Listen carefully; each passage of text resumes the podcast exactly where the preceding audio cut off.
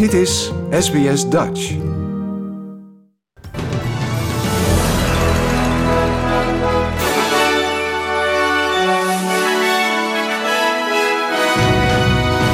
Dit zijn de headlines van het SBS Dutch Nieuwsbulletin van woensdag 25 mei. Zeker 15 doden bij schietpartij op school in Texas. Peter Dutton beoogt nieuwe leider Liberals en premier Anthony Albanese onderweg naar Canberra na zijn debuut op het wereldtoneel.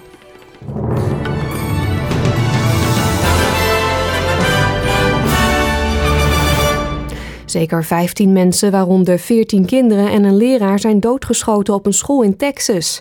Volgens de senator van Texas is het dodental inmiddels opgelopen tot 21.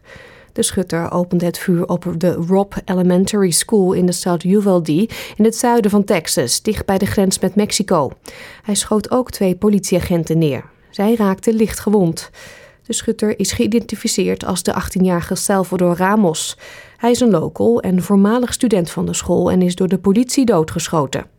Voordat hij met een pistool en een geweer naar de school ging, zou hij ook zijn grootmoeder hebben neergeschoten.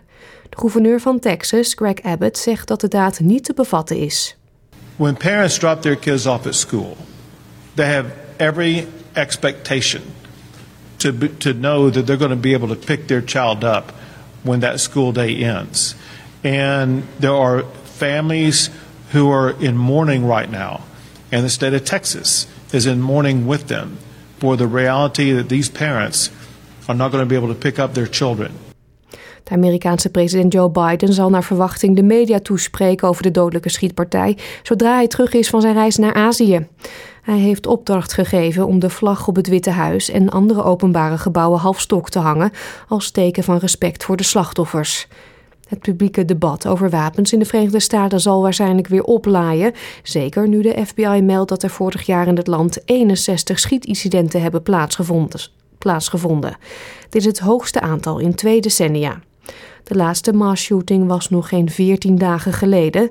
Toen werden tien zwarte mensen dood, doodgeschoten in een supermarkt in Buffalo, New York.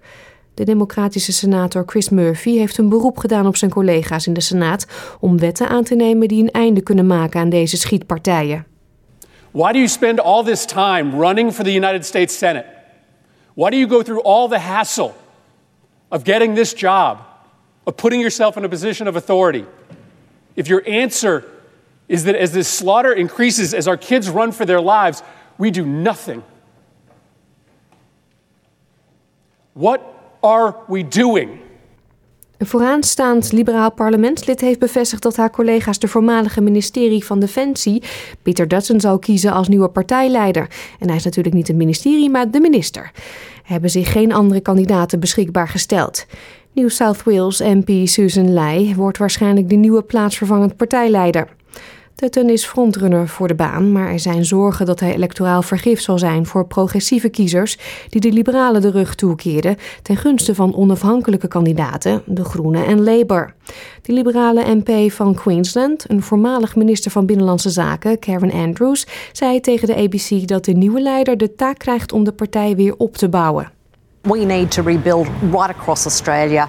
Uh, Queensland took a, a, hit, some of the other states took a significant uh, hit, and we need to go back to our values, our principles, look closely at what has happened. Rusland en China hebben met militaire vliegtuigen gevlogen in de buurt van Japanse en Zuid-Koreaanse luchtverdedigingszones. De gezamenlijke patrouilles zijn een reactie op een uitspraak van de Amerikaanse president Biden eerder deze week. Hij zei bereid te zijn Taiwan militair te verdedigen als China zou aanvallen. Peking is hier boos over. De gezamenlijke patrouilles zijn de eerste sinds Rusland in februari Oekraïne binnenviel en vonden plaats op het moment dat Biden zijn vierdaagse reis naar Japan en Zuid-Korea voor het overleg met de Quad-alliantie afsloot.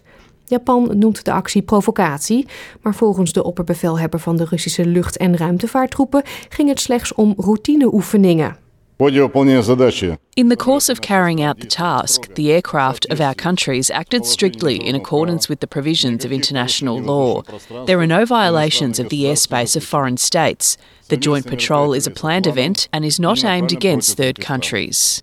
Ned Price van het Amerikaanse ministerie van Buitenlandse Zaken zegt dat de bommenwerpers over de zee van Japan, de Oost-Chinese zee en de Filipijnse zee vlogen. This exercise was likely planned well in advance by both countries, uh, and Beijing's decision to cooperate with Moscow in this way, amid Russia's further inv- invasion of Ukraine and the Kremlin's dangerous nuclear rhetoric, uh, demonstrates the quote unquote no limits partnerships that they talked about in their uh, joint communique uh, is uh, quite alive and well.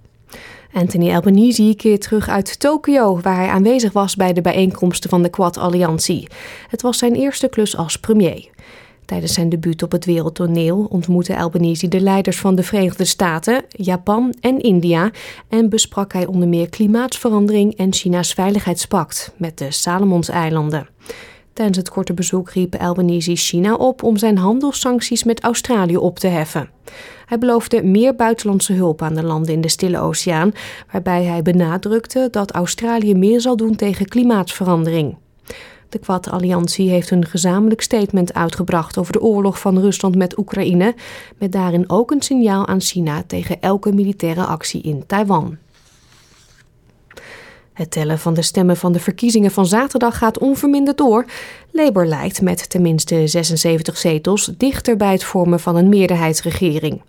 Van de resterende zetels, waar de uitslag heel dicht bij elkaar ligt, leidt Labour in het electoraat van Brisbane, terwijl de Liberalen voorlopen in Gilmer in New South Wales en Deakin in Victoria.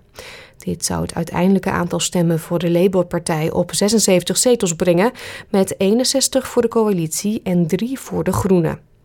In de Senaat ligt de coalitie op schema om 30 zetels te behouden tegen 25 voor Labour.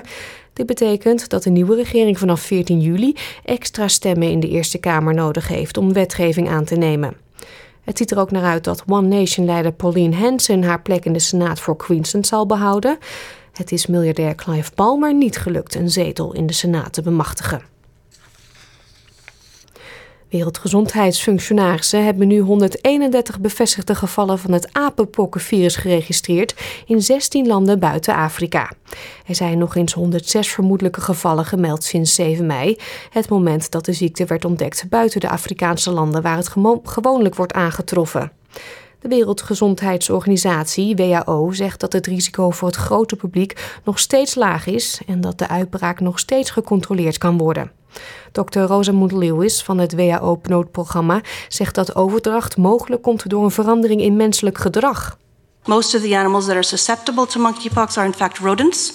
Um, Gambian giant pouch rats, dormice, prairie dogs. Uh, those are the types of animals from which there may be spillover, a zoonotic spillover from animals into people who may be going into the forest or who may be um, coming into contact with the virus through a zoonotic route.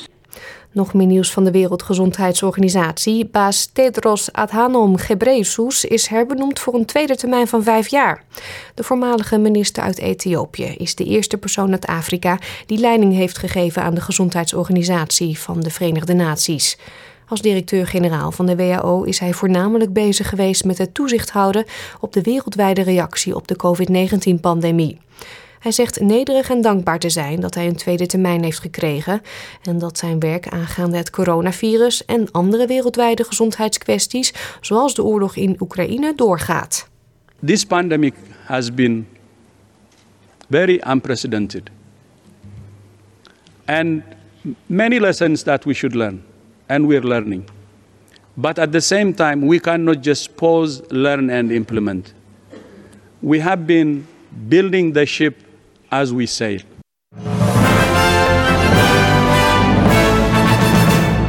Kijken we nog even naar de weersverwachting voor deze woensdag. Het is overwegend zonnig in Perth, 21 graden.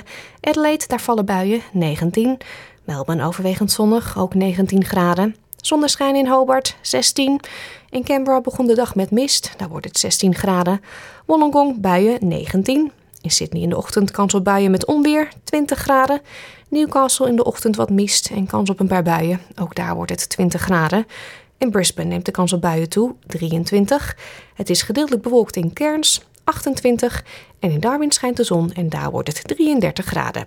Dit was het SBS Dutch Nieuws.